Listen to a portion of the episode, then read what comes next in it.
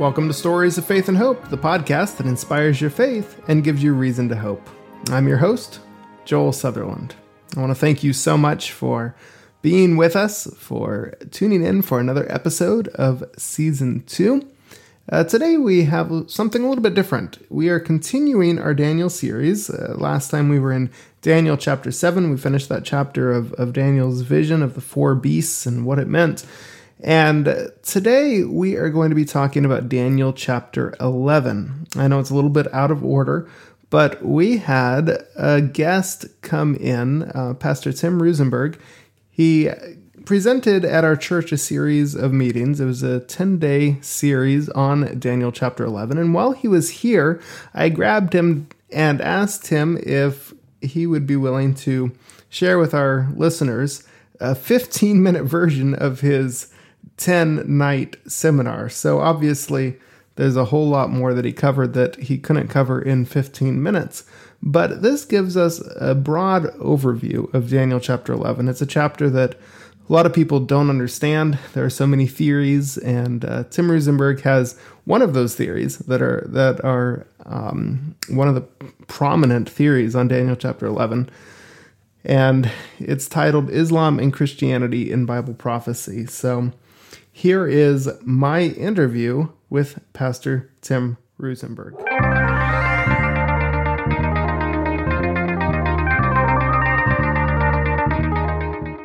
Tim, welcome to the show. It's good to be here with you. And uh, why don't you just tell our listeners a little bit about yourself, where you're from, what what kind of has the journey that God has been leading you on? Well, I've been a pastor for many years. And back in 2011, after about nine years of study on Daniel 11, I transitioned from being a full time pastor to full time prophecy seminar presenter, traveling mostly North America, but several continents beyond that. Wow, wow. So, what's what's your background? What, um, where are you from originally? Originally, I am from born and raised in Michigan.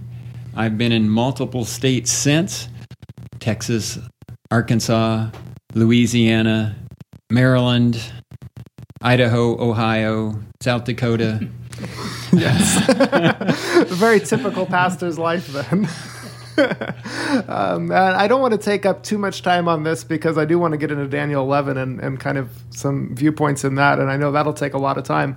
Um, but I do want our listeners to kind of get to know you a little bit. And a very interesting question when it comes to pastors or anybody who's involved in ministry is, what kind of lit that spark for you? What was what was your call to ministry? What what made you make that decision to devote the rest of your life to sharing the gospel with people?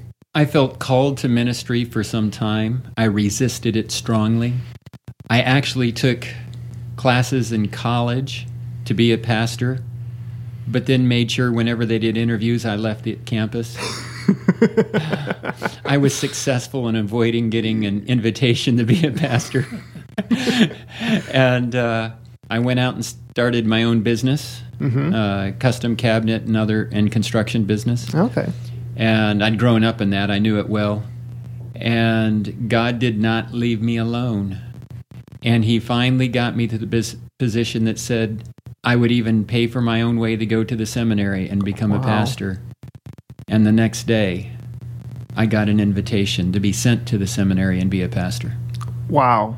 Wow, that that's that very. The fight.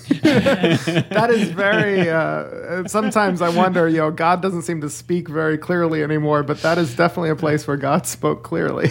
well, actually, I made the decision in an airplane. Wow. Directly over the committee that was meeting, they they made the decision the same day I did. It wow. just was a day later that yeah. I got the invitation. Yeah. Wow. Wow. Well, God works very mysteriously and very blatantly sometimes. wow. Yeah. So then you were a pastor then for, for quite a few years. What what kind of led you into studying Daniel 11? Well, I've always been interested in Bible prophecy because Bible prophecy is about when Jesus comes back. And when I fell in love with Jesus, I want to see him come back. Mm-hmm. And so I've tried to learn everything I could about it. And then back in 2002, I was reading an email from a guy, And he said he just thought papal led Christianity and Islam were going to join together and make the Antichrist power united in that way. And I thought, oh, come on, they're like polar opposites, north and south. And when that thought went through my mind, the Holy Spirit kind of hit me with, okay, you know that chapter you don't know well? Go look at it, Daniel 11. Hmm. And when I did, with that thought just in my mind, north and south, all of a sudden I realized the history matched perfectly mm. of the Islam Christian, papal Christian conflict between verse 23 and verse 45 of Daniel 11. And I, even though I knew history, I'd been told it was something else. And when I finally looked at it with a fresh, open mind, I realized it was a perfect fit for the history. Wow. And and I'll just speak from my personal experience. Daniel 11 is not a chapter we talk a whole lot about. I mean, in my undergraduate in my theology program, I had two classes that we talked about Daniel, and both times we got to Daniel 11 and the professor was kind of like, "Well, there's a bunch of theories about Daniel 11. Let's move on." that was about the extent of my training in Daniel 11. So, what you should know is any theory that teaches something on Daniel 11 and you have to change the rules partway through the chapter is somewhat suspect. Yeah. Number two, if it's not in harmony with Daniel 7, Daniel 2, and Daniel 8, mm-hmm. this is all repeat and enlarge. If it's not in harmony with those, it's broken the pattern of Daniel. Hmm, mm-hmm. And as you listeners know, we've been going, we've covered already Daniel 2 and 7, and we've looked at the succession of kingdoms, starting with Babylon, Medo Persia, Greece, and Rome, etc. And, uh, and actually, in our last program, we were talking about the little horn power in Daniel 7. We realized, looking through history, that that was um, the papal power. So, Which is the same as the king of the north in the last part of Daniel 11. So why don't you just go ahead and, and I know we don't have a whole lot of time and you've you've been doing this in 10 presentations this week. Um, you're going to be going through Daniel 11, but just kind of give give us the Cliff Notes version okay. of Daniel 11 in the next 10 minutes or 8 minutes. in Daniel 11 verses 25 to 29 or, or through 28, you have a description of the crusades. At, after the fall or the breakup of the Roman Empire, the Roman Empire splits into two parts, north and south. The northern Mediterranean goes Christian, the southern Mediterranean goes Islamic. Jerusalem gets caught in the middle. This is just like the Greek split, mm-hmm. uh, which also split north and south in Daniel 11. Then verses 29 to 39 describe the time of the Ottoman Empire and the Reformation. And it describes some very historic events that are very clearly explained in there. And so you then have the second conflict between Islam and Christianity. The first one was the Crusades, now it's the Ottoman mm-hmm. Empire and the Holy League from the papal side. And then in verses 40 to 45, you have the third and final conflict or holy war between the 2 mm-hmm. And uh, back in 2011, uh, when I wrote my first edition of the book, uh, I said there's a day coming when radical Islam will push against or attack the papacy in such a way that the papacy will once again call for war like it did at the Crusades and the Holy League. The United States would be the military enforcer for the papacy, radical Islam would be destroyed, and moderate Islam would follow papal led Christianity. And there would be a small number of Muslims and a small number of Christians that would actually join together to follow Jesus and the Bible. Hmm. Now, nothing had happened in over a hundred years in Daniel 11. But we'd already Ottoman Empire. But we'd already had a cycle of two yes. out of the three, and so it's logical to think that. And, that and so all I was doing is looking at the prophecy and saying, if it is fulfilled in the same patterns it has been before, mm-hmm. this is what you can expect. Then, in the summer of 2014, the Islamic State was declared.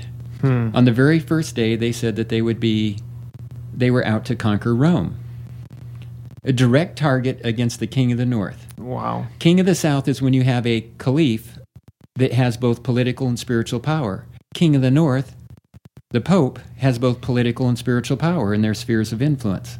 They both want to control the world. When you have both of these in existence, there's not room for one of them. Mm-hmm. and uh, so on day one of the caliphate coming back into existence, they were out to take down the pope. Wow. And my question quickly was, well, how long will it take the Pope to call for war? He's the man of peace, right? Mm-hmm. It took five and a half weeks. That's all it took. Wow. And on August 7, 2014, the Pope called for military action against radical Islam.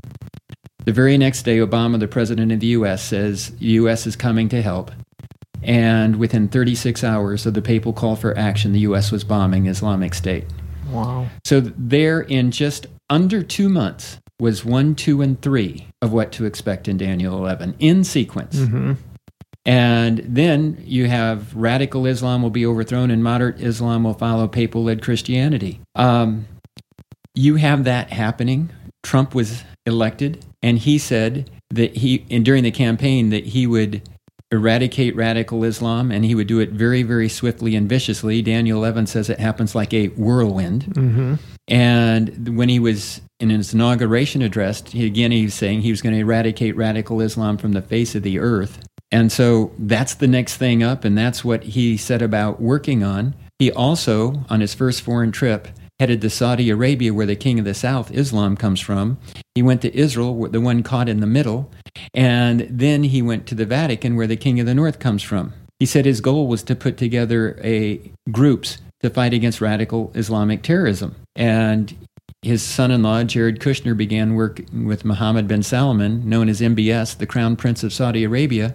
And now the Crown Prince of Saudi Arabia is trying to um, put together a coalition of what would be considered moderates to fight against radical Islam w- with the United States and papal led Christianity on that side. Wow. Now, you may think Saudi Arabia, weren't they involved in 2001 and all this kind of stuff? Well, he's out to prove he's changed. Mm. And uh, his definition of radical Islam is really very simple, and I've now adopted it, and that is radical Islam are those Muslims who want to establish a caliphate by force, a religious empire and political empire by military force. He says the time for that is past. And so the moderate Muslims are those like him who are saying no Muslim empire by force. Mm-hmm. And so the Brotherhood, Al Qaeda, and all these want to, an Islamic State want a Muslim empire by force, but so does Turkey and Iran. And he calls them the evil triangle Turkey, Iran, and the Islamist, all these other small groups that are Mm. wanting a caliphate by force. And so you now have the lines drawn exactly as expected in the prophecy. Wow. Wow. And so the other exciting thing is the last group, God's pouring out dreams and visions in the Muslim world, and we have hundreds upon hundreds of thousands of Muslims accepting Jesus as their Lord and Savior Wow. and um, following Jesus and the Bible as their authority, expecting to see Jesus as their judge and their king. Mm. I mean, this is all wrapping up. And folks, whoever you are, my challenge is not to be afraid, but make sure you're trusting in Jesus Christ. Because if you're trusting in Jesus, you're about to be rescued from the big mess in this world. He's coming, and He's coming soon. And if you're ready for Him, it's going to be the best day of your life. Wow. Wow. Yeah, and that's that's the exciting part because this whole prophecy, like you mentioned at the beginning, your whole reason for getting into prophecy is that Jesus is coming soon, and that that's what everything points towards. You know, Pastor, way too many people are afraid of prophecy because it's mm-hmm. scary. It's not scary if you're getting delivered. Yeah, Absolutely. And so that if you're afraid of Bible prophecy, focus in on Jesus and start looking him at your deliverer. Then it's going to become good news. yeah, yeah. That's really really exciting, and that and that is why I enjoy prophecy because that's where it points towards. hmm And by the way, we had to update our books instead of it being future. We had to take and look back at a whole lot of this stuff now. Had went from future tense to past tense on a lot of the things that were Wow. expected. Wow. So it wasn't that the book was inaccurate; it was just really accurate. Yeah. wow, that's incredible. I absolutely love what Pastor Tim said about if you are scared of Bible prophecy, focus in on Jesus. You know, everything points to Him, and uh, he, like he said, prophecy isn't scary if you're the ones getting delivered. And that's what prophecy does. It points to Jesus coming, it points to the deliverance of his people. And I'm just so excited because we have the opportunity to be part of God's people and to fall in love with him more and more each day. And prophecy just shows us that he's a God that can be trusted. And as we look around the world today, we can see that um, through all the craziness that's going on, God still is in control. And that's good news. Well, next week we have a special episode. It was edited by Pastor Lloyd Schomburg, who was um, the previous host of this program. Um, before I became pastor in Lawrenceburg, he was the pastor here. And he edited a special program um, remembering Dr. Henderson, um, pieced together a lot of the, the episodes that, um, that he had done with him and uh, sharing Dr. Henderson's story. So next week, I'm going to go ahead and, and put that here on the podcast as well. So we'll have a special tribute to Dr. Norman Henderson. Here is a preview of that episode. I'd never heard of Lawrenceburg before, never been in the South before. So it was quite a culture shock for me. But the Lord said that's what He had planned for me. He didn't want me to take an OBGYN residency. So sometimes the Lord says no to my plans. That's why I came and landed here in Lawrenceburg. I'm excited to share this tribute with you of Dr. Norman Henderson next week, right here on Stories of Faith and Hope. Uh, we have great news. We are now on Spotify as well. So you can follow us, subscribe wherever you listen to podcasts Apple Podcasts, Google Play, or now Spotify. You can find links to all of those on our website at faithandhoperadio.com. On Facebook, we're at Faith and Hope Radio. Uh, music, as always, was provided by Dexter Britain under the Creative Commons license. I hope you have a wonderful day. God bless you, and I'll talk to you next week. But in the meantime, have faith and hope.